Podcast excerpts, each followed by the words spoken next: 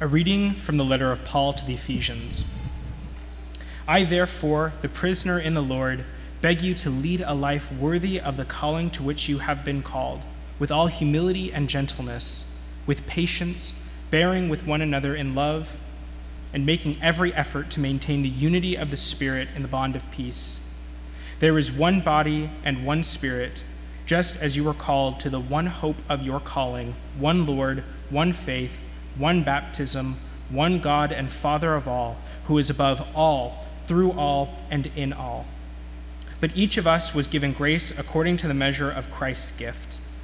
The gifts he gave were that some would be apostles, some prophets, some evangelists, some pastors and teachers, to equip the saints for the work of ministry, for building up the body of Christ, until all of us come to the unity of the faith and of the knowledge of the Son of God to maturity, to the measure of the full stature of Christ.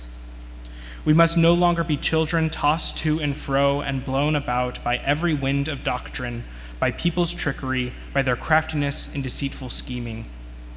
But speaking the truth in love, we must grow up in every way into Him who is the head, into Christ, from whom the whole body, joined and knit together by every ligament with which it is equipped, as each part is working properly, promotes the body's growth in building itself up in love. The word of the Lord.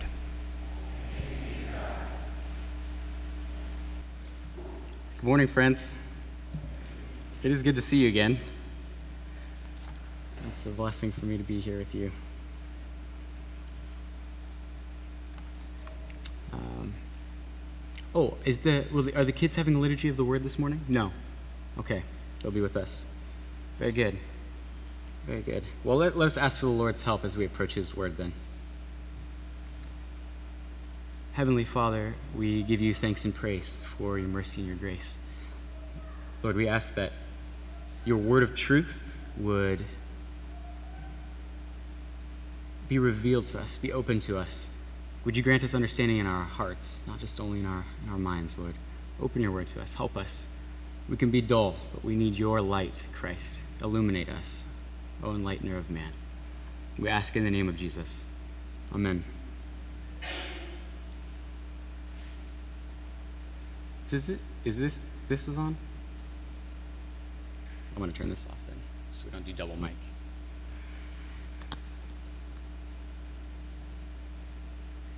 We're going to spend some time in a lot of scripture this morning because um, I think Paul does a great job explaining everything he means to say, just not necessarily always in the same place, in the same letters to the brothers and sisters. Um, we'll begin in Romans 16 and we'll move through a few different passages. I appeal to you, brothers, to watch out for those who cause divisions and create obstacles contrary to the doctrine that you have been taught.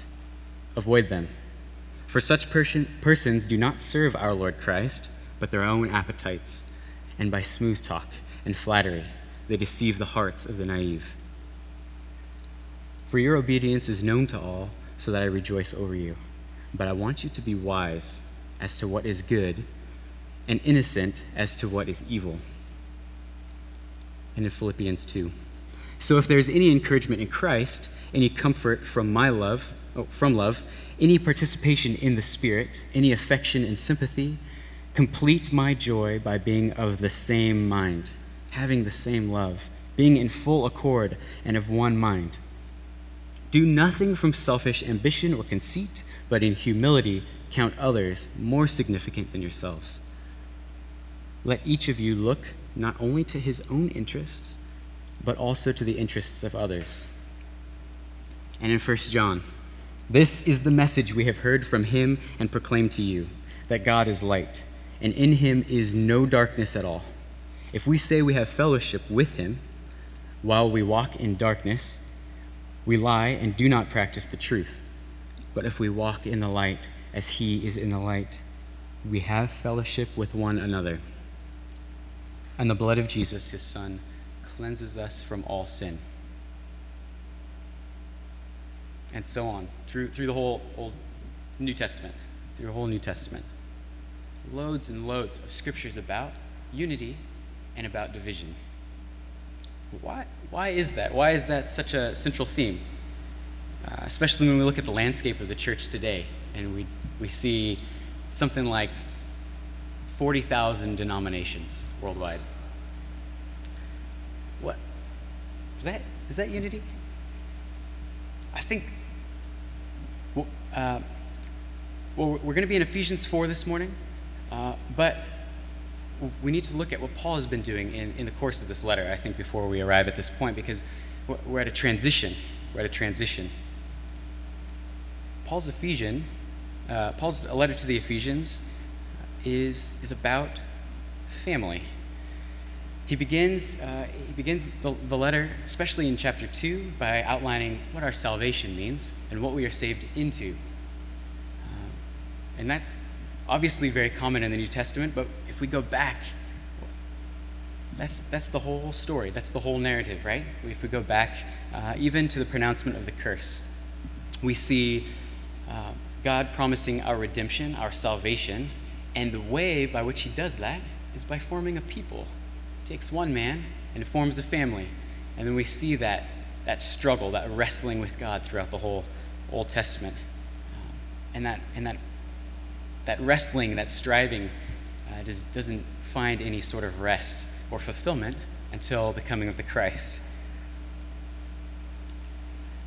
Uh, back at uh, Christ the Redeemer is the parish that I serve at um, more regularly, although this summer I feel like I've split my time pretty fairly between here and there, um, which I'm very thankful for. And we've been preaching through Acts in, in the ordinary time.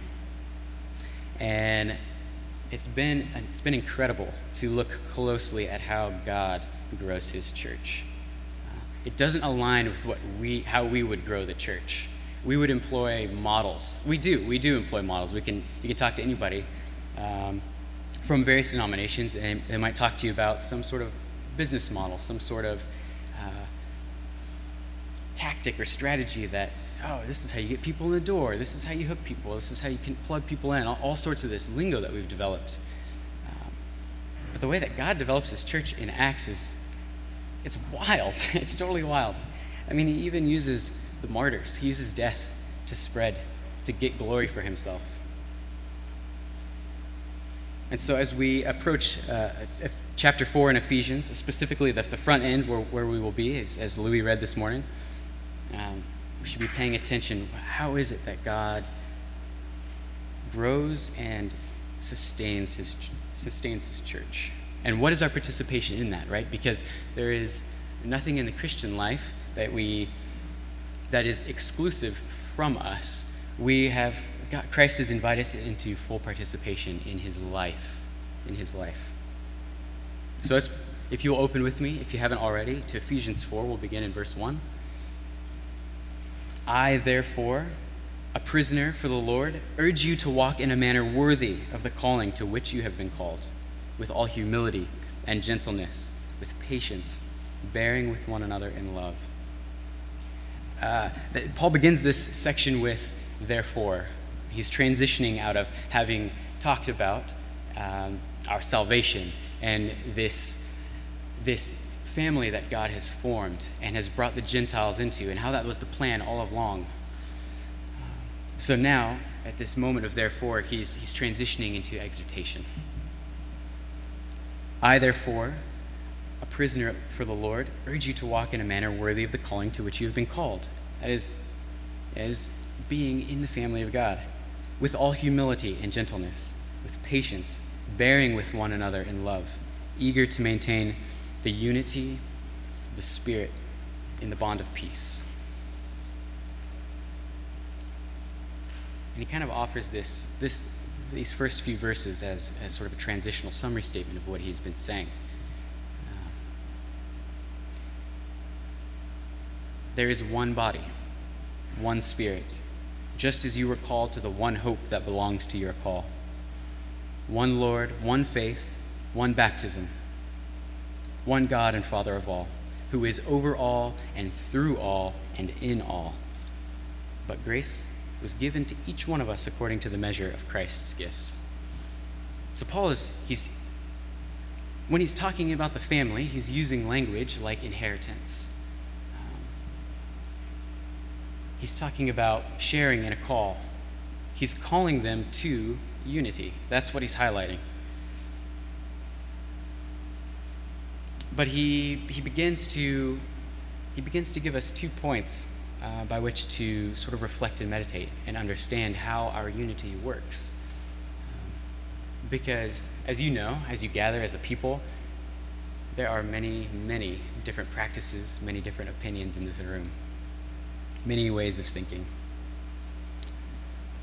And that causes conflict in, amongst us, doesn't it?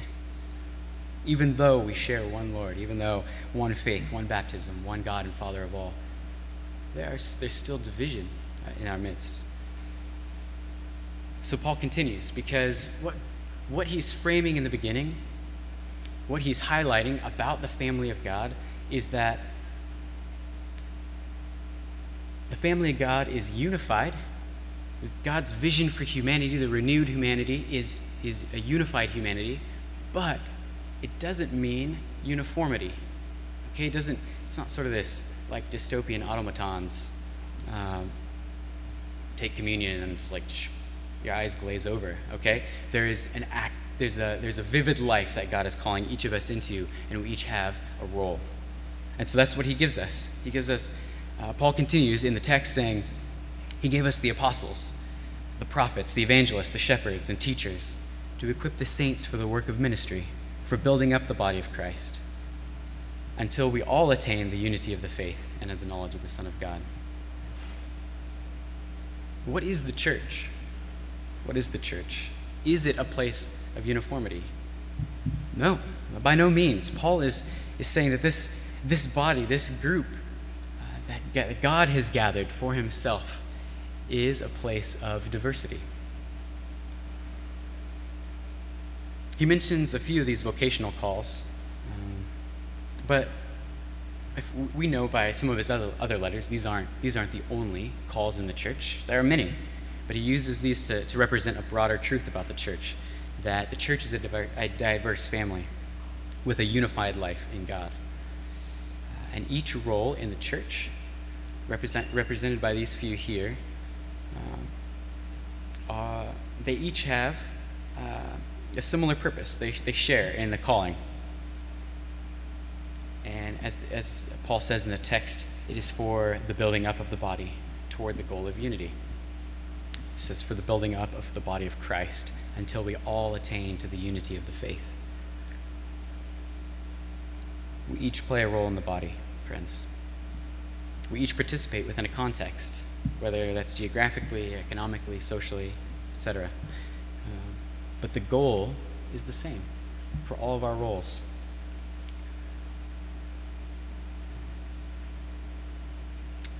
Maybe another way to, to illustrate this is, uh, is, is, another uh, teaching of Paul's from the, to the church in, in Corinth in 1 Corinthians.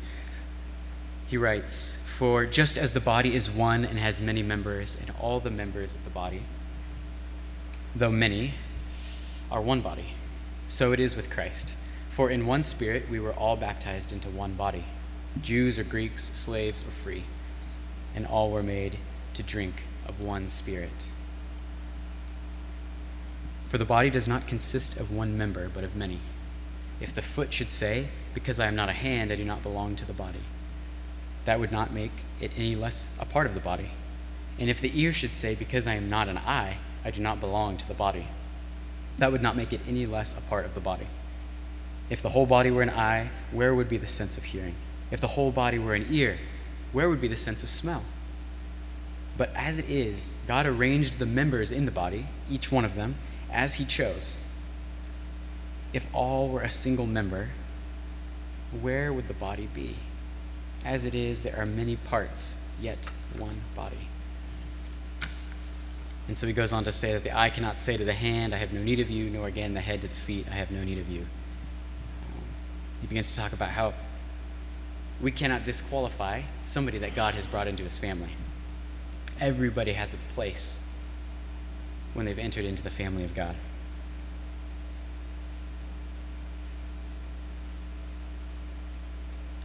That's, that's something worthy of pausing and just reflecting on a little bit. Everyone here You cannot exclude yourself. If you have been brought into the body of God, you belong. You have a place, you have a role in this call of building up the body towards unity. That's for all of us. That's good news, friends. That's good news. Nobody is excluded. We are in this together. But Paul doesn't just leave us there. He, he offers this idea of uh, diversity and unity. Um, but he continues on and he lets us know that we haven't been left alone to our own, our own plans, our own schemes to figure out how to do that, how to live the life of the church in that way, how to attain this unity. He continues, speaking about uh, mature, mature manhood. Um, so, let's back up a little bit. He says, And he gave the apostles, the prophets, the evangelists, the shepherds, and the teachers to equip the saints for the work of ministry, for building up the body of Christ, until we all attain to the unity of the faith and the knowledge of the Son of God, to mature manhood, to the measure of the stature of the fullness of Christ. And then he goes on to give us a few instructions, but I think we should take a moment to, to think on that. It's easy to pass over, I think. And, and honestly, I think we have to be careful with how we, uh, with how we look at this text. Um, specifically, I want to say, women, do not be deterred or feel dejected at the phrasing. Uh, for who is this man from whom the mature manhood is derived? Are the males being exalted here? No. Rather, it's the man Jesus. That's who it's being derived from. The Christ, who is our perfection. Jesus is the measure for, the, for, the, for true and perfect humanity. So do not think, uh, do not think in exclusion here. Your share in the life of God is equal, even if unique, with men.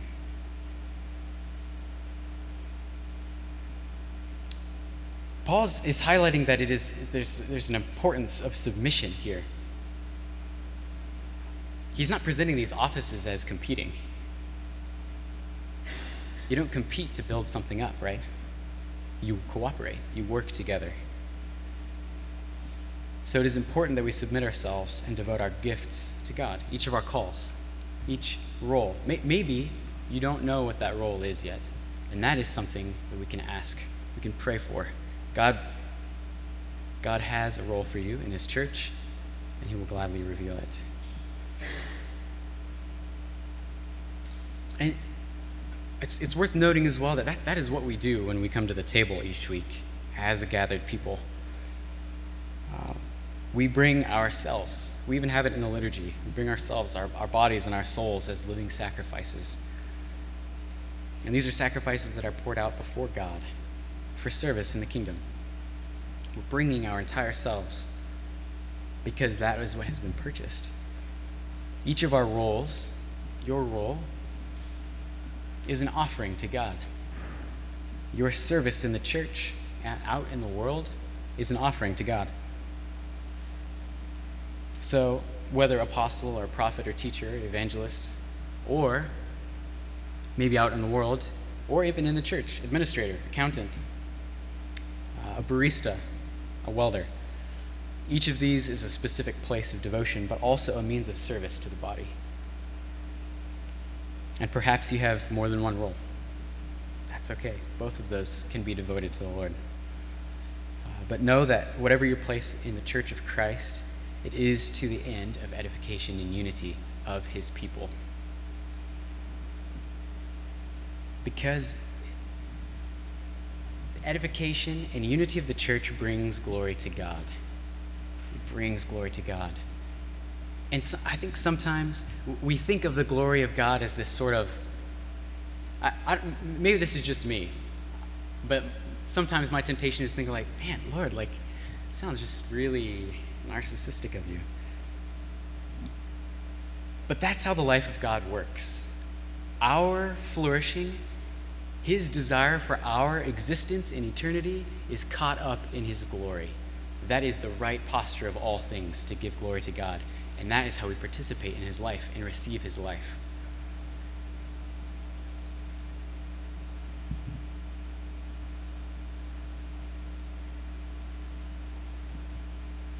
So we share together. We share together in one, one trajectory Greek or Jew or uh, male or female. Because the, the maturity belongs, the mature manhood, the, the personage that we are looking to is Christ perfected humanity.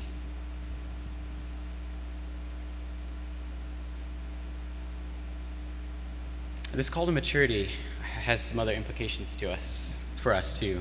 Um, Paul, Paul states it this way He says, So that we may no longer be children, tossed to and fro by the waves, and carried about every kind, every wind of doctrine, by human cunning, by craftiness and deceitful schemes. What Paul is saying is that maturity for us means stability. It is, as, as Jesus uh, as Jesus um, put in a parable, it is the foundational difference between building a house upon the rock and on the sand. Um, when we devote ourselves to, when we, when we uh, work against maturity, when we don't strive for growth, that spiritual growth that, that God is inviting us into, we are uh, we're setting ourselves up for, the, for disaster when, when trial and suffering comes. Um, we, know, we all know the song On Christ, the solid rock I stand, all other ground is sinking sand. That's true, friends. That is true. That is what we cling to. The other side of that is that these things that he's, he's listing here, the, every wind of doctrine, human cunning, craftiness, and deceitful uh, schemes, these are seeds of division God desires a unified humanity. Think on Christ's prayer in John 17. We often think of uh, Christ praying for, for us to be one as he and the Father are, are one. Uh, but that's just that's one portion of the prayer. How does that come about? Consider these lines. He says, You gave them to me, and they have kept your word for I have given them the words that you gave me. Sanctify them in the truth. Your word is truth. So, Paul is emphasizing that what is necessary for the unity of God's people, or part of what is necessary, one faith, as he says earlier in the text, uh, is doctrine, right doctrine. He's, he's saying, be prepared in the faith, be trained in the way. Listen, receive the apostolic teaching and preserve that because that is the, that is the foundation. Those teachings are of the scriptures. Have you thought about uh, the fact that the apostles uh, and, and, and the broader group of disciples had uh, catechism with Christ? He opened the scriptures to them in his time here uh, after the resurrection. Isn't that incredible to think about? oh yeah, why, why can we trust the apostolic teaching? Oh, it's Christ's teaching. It's Christ's teaching. So that is what he's, he's, he's calling them to adhere to.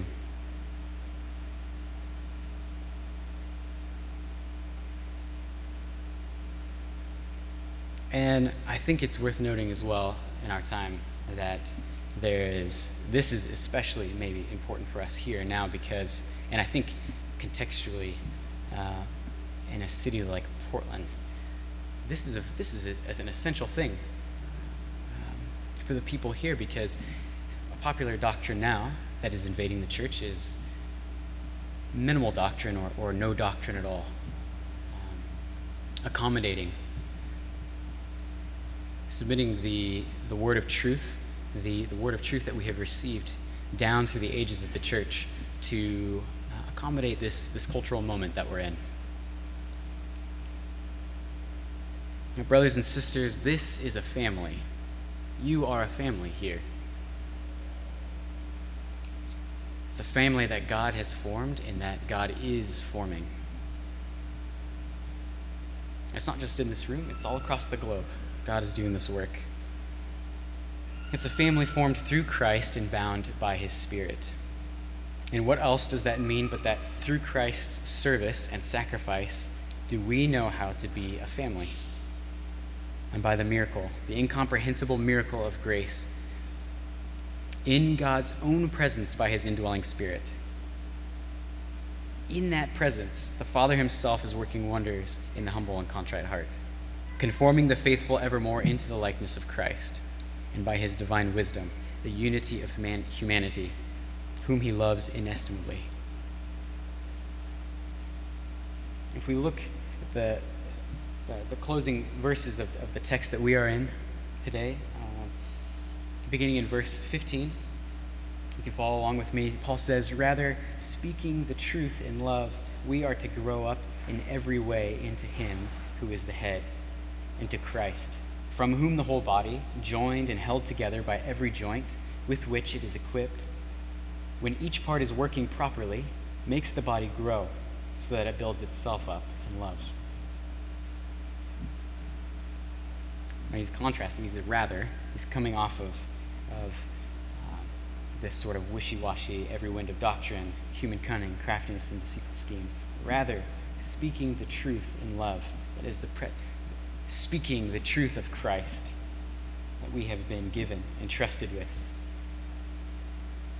We are to grow up in every way into Him who is the head, into Christ.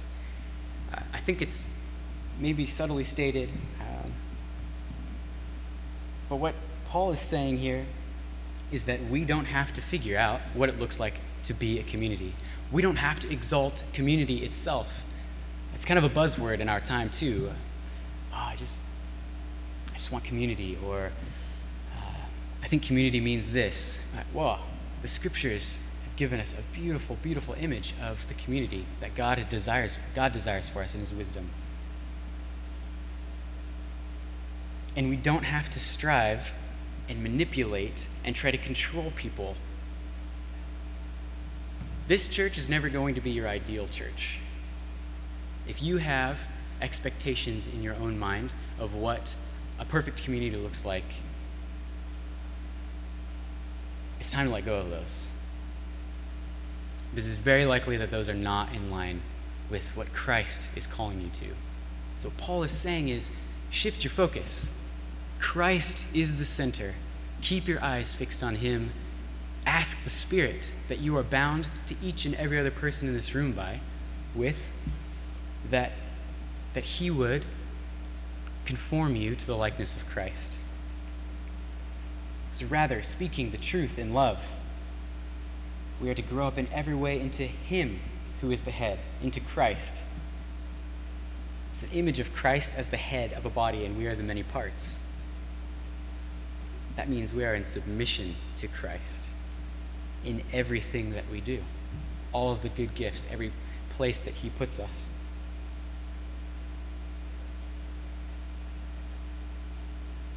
Christ as the head, from whom the whole body, joined and held together by every joint with which it is equipped, when each part is working properly, makes the body grow so that it builds itself up in love. What Paul is saying is that if we make our focus that head, if we are in submission, if our lives are in submission, then we will work properly and the community itself will grow and flourish. So we don't have to worry about, um, I'm not saying we can't have programs, but we don't have to worry about how many programs we have. We don't have to worry about how many seats are not filled on a Sunday morning. What we have to is devote ourselves to that conformity, to being like Jesus. And I know it sounds so basic, but are we doing that? That's the question. If we're, if we're honest with ourselves, if we're giving ourselves to self examination, are we daily trying to, to, to be like Christ in the places we are? where God has us. I have to confess, I'm not. I, I fail all the time. I shift my focus to all sorts of really lame things. And I'm, I'm willing to bet I'm not alone in that. I'm not going to call anybody out here individually, but don't worry. Uh, it's a, it sounds like a simple truth, but it is a tall order for us. So I want to encourage if, if you have any love in your heart for for the family of God, if you wish not to reject the heritage, this inheritance that we share with Christ, then I urge you to give yourselves un- unreservedly to the transfiguration of your souls.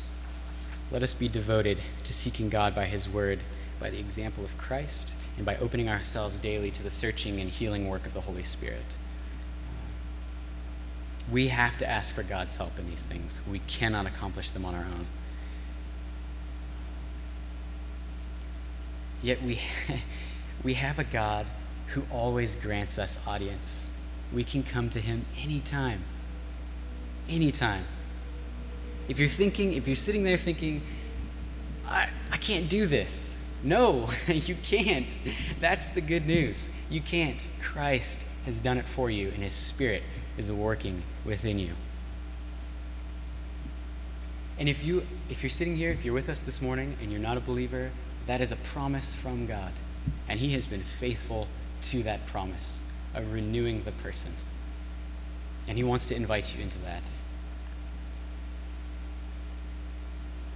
Friends, I, I, wanna, I just want to I wanna conclude with, with an exhortation from, from Paul again, uh, elsewhere, because I think it speaks to maybe some more specific things to be thinking about and meditating on through the week.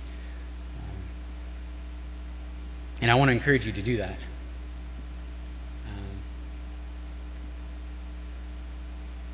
through, through the week, think on the words of Christ and think on the words of Paul.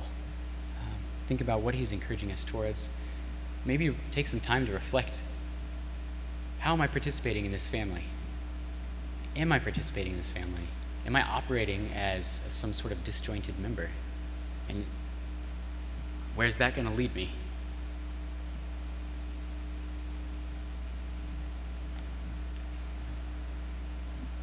Hear Paul's words. Let each of us please his neighbor for his good, to build him up. For Christ did not please himself, but as it is written, the reproaches of those who reproached you fell on me. For whatever was written in former days was written for our instruction, that through endurance and through the encouragement of the Scriptures we might have hope. May the God of endurance and encouragement grant you to live in such harmony with one another in accord with Christ Jesus, that together you may, with one voice, glorify the God and Father of our Lord Jesus Christ. Therefore, welcome one another as Christ has welcomed you, for the glory of God. Keep that in mind, in particular, at the passing of the peace and as we seek to meet with Christ at the table.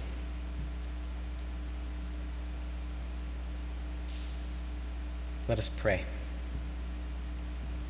Heavenly Father, we, we give you thanks and praise for your word. You would not leave us to ourselves.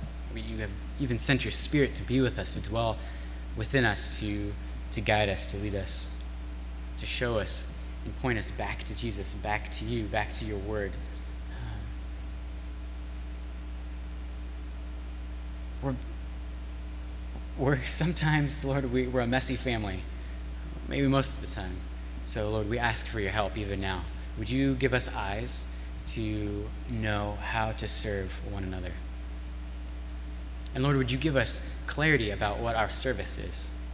If we're unsure of what our role is, Lord, would you, would you speak clearly on that?